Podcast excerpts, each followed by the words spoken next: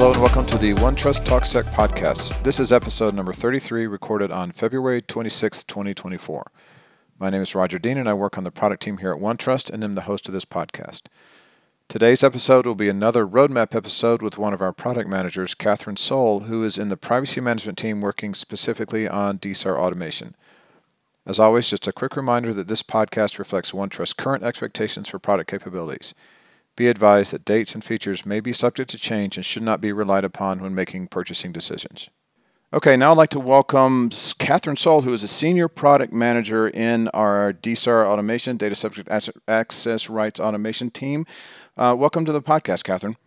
Great. Hey, Roger. Thanks for having me. Pleasure to have you on here. Uh, I know you've been around at OneTrust for quite a while, so uh, you've got a lot, lot of knowledge and a lot of th- great things you're working on. Um, so, what is happening in DSAR automation? Maybe some big themes that, that you guys are working on this quarter and next quarter?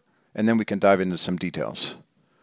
Sure. Yeah. So the main themes that we're working on in this quarter and next quarter are improved automation for our product in general, localization updates, as well as regulatory updates. Okay. Okay, cool. Well, let's look at, I guess, starting with automation, kind of what's going on with your automation in DSARs. Yeah, so a lot of really interesting items that we're working on in automation. Um, first one comes to mind is automation rules for workflows. So these will be on the stage level and will enable customers to have conditional logic to either change the workflow stage to a different stage in that existing workflow, change the workflow itself to a different workflow if a different one applies in the situation, or to activate or enable a subtask um, on that specific stage, which enables you to have more conditional subtasks. So subtasks will not always have to exist all or nothing. You can pick and choose which ones you want for a certain stage. And these would be based on um, attributes of the request. So whether that be the request type, the subject type, country, state, or any of your custom selection fields, those will all be included as options to trigger these actions. That sounds like that's a huge addition to this whole process, isn't it? Because wouldn't it be really tough, like currently for customers who maybe want to make a different decision based on what state the user's in, they, they would have to create totally separate workflows for that?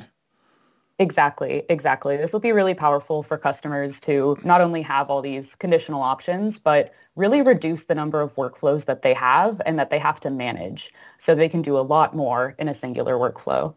That sounds awesome. And I assume customers have been probably begging for this for quite a while. yeah, one of one of our top voted ideas is definitely along the conditional subtask if then subtask route. We have hundreds of votes on these, so yeah, excited to get this out the door. I don't doubt it. I don't doubt it. Is it and is this going to be coming out as public preview or general availability? Do you think in this quarter?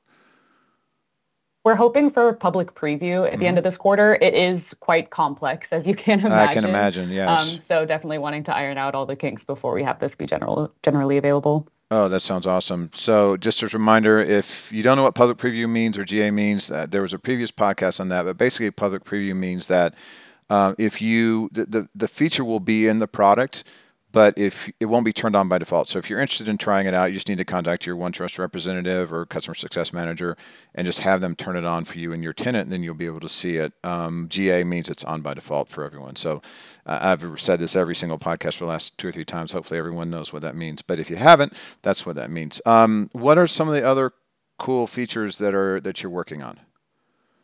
So as far as automation is concerned, we're also looking into introducing request archival as a new retention action.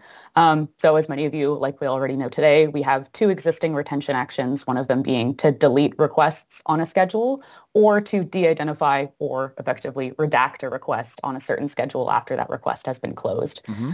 We'll now be introducing an additional action there, which is archiving a request. So obviously deletion and de-identification are much more uh, longer lasting actions that you can't reverse. Um, but archival is a little bit more temporary and in that you can still access the request and all of the information on the request. Um, and it can still be used for reporting purposes. So what this really will help customers with is for performance um, and also management of requests. So this will help to clear your request queue of all these requests which are years and years old that you don't need to be looking in your day-to-day that for filtering purposes and even for API calls, kind of just bog down the system mm-hmm. and make things a little bit slower. So we'll now have, after you archive a request, it will uh, be sorted into a separate archive request list page. So they're all still accessible. If you need the information, you can get it.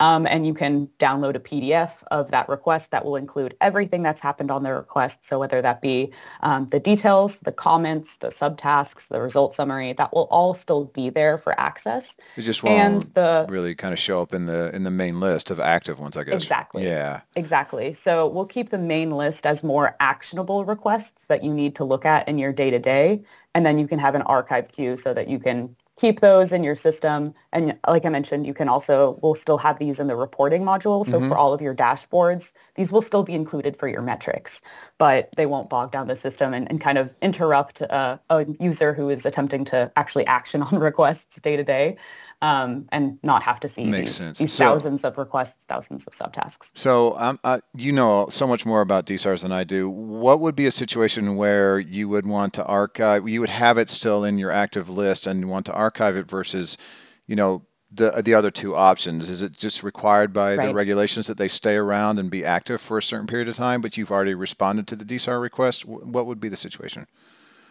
Right. So this can be for multiple instances what we're seeing as the general workflow is you will archive a request after a certain period of time and then from there you will then delete it after a certain period of time per regulatory guidance. Okay. So again, the archive is is just to clear up your request queue and make that requests that actually need to be actioned on. Um, but you still want to keep these for reporting purposes and if you perhaps get audited or anything like that, maybe a data subject reaches out in a couple months and wants proof of the request, you'll still have access to it. You can have a PDF download that can prove everything that happened on the request, and you'll still have that access without it being in your system, in your system. to per, impact your performance. Got it. Yeah. So these would be ones that you've gotten this request from the data subject and you've you've responded and everything's cool. they they've gotten their response, they're fine, but you need to hang on to it for a certain period of time based right. on regulations, but you don't want it showing up in your everyday list of things I need to do just because it just adds a bunch of noise to it. Exactly. Yeah. Exactly. Okay. All right. Cool. And I guess just quickly, for people who aren't in privacy and DSARs and whatever, and it took me a while to figure this out, but um, just quickly go through and explain what a DSAR request is all about. Sure. Yeah. So a DSAR request or a privacy rights request um, are requests that a data subject or consumer will submit, um, which is, of course, supported under CCPA, GDPR, and dozens of more regulations now, yeah. where effectively uh, data subjects has, have rights to their data. Um, and you have to comply with these laws to fulfill the requests for the data subject's rights. So the, the general ones that, that you'll see are requests to access, requests to delete, requests to opt out, and some other popular ones would be like rectify information um, and do not sell are also um, right. um, common ones as well. But yeah, effectively uh, needing to discuss with um, internally and externally with the data subject to fulfill these requests. Often they'll uh, involve a lot of third-party systems where you may host um, data subject data elsewhere. So OneTrust really serves as, as a place where you can holistically communicate with the data subject, get all the information you need, and share it back out. Yeah. Thank you for that. I know that seems like a strange question, but you know we do have a lot of customers that aren't buying our privacy module. Maybe they just don't know what that's all about, or maybe I'm just the only one in the world that doesn't know what a DSAR re- didn't know what a DSAR request was. So, um, Cool. So what else? What else is coming from from your team? Great. Yeah. So that's those are the main items for um, improved automation. Those are coming in Q1.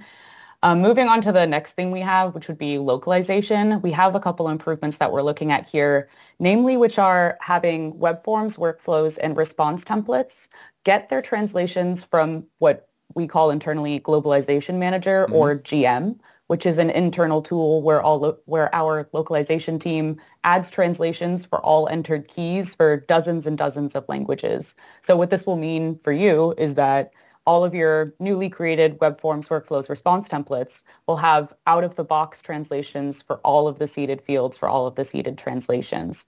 Um, so Q1, we're looking to, to prioritize uh, web forms because these are customer facing, these are consumer facing. Right. They're what your data subjects are going to see. So the translations are really the most important there.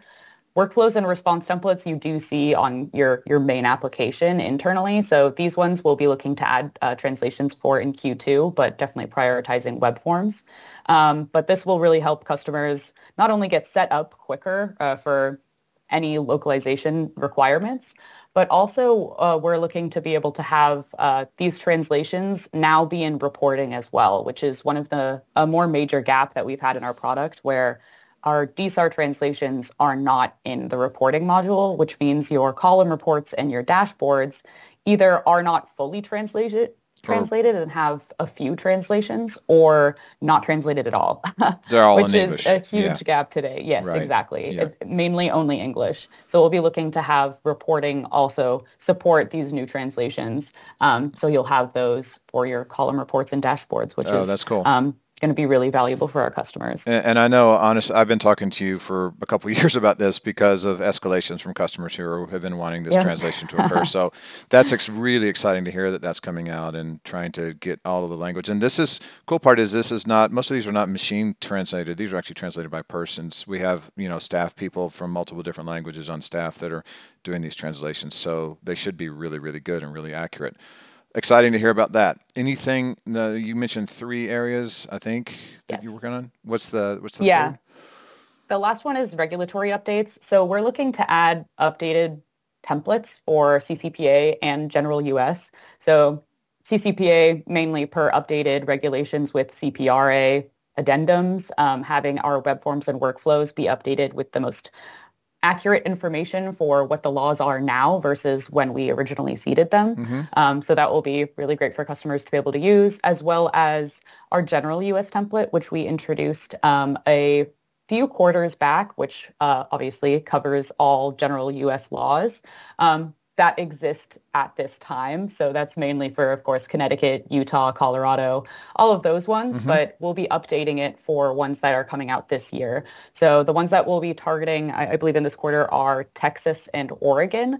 Um, but of course, we will continue to update this over the year as we have a lot more general U.S. Uh, regulations coming out. So How- we'll keep that up to date. How I mean, how hard is that just to try and keep up with all of the changes and all the regulations that are coming into play around privacy? It seems like I know we have a staff of people that do that, but that's got to be a just a, a ton of work.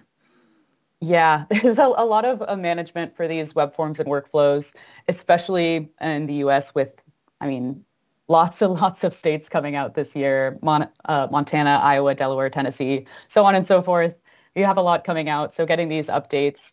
Um, it does take time. We, we discuss with our uh, COE team, the Center of Excellence, Mhm. on, on how we can not only make these updates, but make them in a way that makes sense because we don't want to introduce, you know, more and more and more and more workflows because Right. that can also start to bog you down. So we're trying to see where these regulations really overlap and we can start to cut down um, on which templates we're adding, which is why we've started this initiative of kind of having more regional uh, web form templates like the general US one. So now instead of having one web form per state, we'll have one web form which will be for all of the states and we'll try to keep that updated. Right. Similarly, in, in Q2, um, we will be looking to add an APAC regional template, which will cover China, Thailand, Vietnam, and India. Um, so combining ones that we already have today into a general one, and then as additional APAC uh, templates or regulations may come out, we'll update that regional template, and we'll be looking to kind of take that pattern forward um, for all new like regions that that come out that are um, kind of we can group together so that we have less individual templates, less bogging down your system. That makes sense. That makes sense. I guess the risk there is that there would be stuff on there that's not needed for a particular state, but that's much better than having to create and having to support all those different ones, especially for a company that's has customers in all the states. You you know, they would have to manage one customer in Texas versus one in California with different requirements for the regulations. Where it's just having one general one, it should cover everything, right? Right, exactly. But what's also powerful about the DSAR tool is that we do have visibility rules. So we may have request types dozens of request types and only select numbers of these apply to each state. Mm. But we create visibility rules which will be on these seeded templates to dynamically show only the ones that apply to the state that has been selected by the data subject.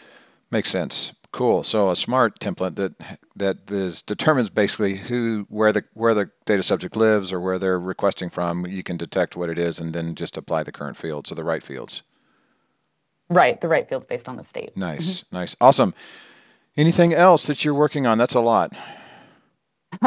those are those are the main ones that we're looking into at this time. Um, but excited for all of these updates. That sounds great, Kathryn. Listen, thank you so much for coming onto the podcast. Really appreciate it and uh, on all your insight, and look forward to talking to you again maybe next quarter.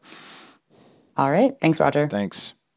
Okay, and that's it for this week. Big thanks to Kathryn for joining us today and letting us know what's going on with DSAR automation. For those of you who may have a sharp ear, you'll notice that probably my sound is not as good as it normally is. That's because I'm traveling this week, but still managed to get in the podcast. I apologize if there's any audio issues that uh, that may may come up, but uh, doing the best we can. Next week, I'll be back in the office and we'll be back to my normal equipment and getting the, the recording done. Uh, if you have any feedback, any questions, any comments, any requests, please email us at podcast at onetrust.com.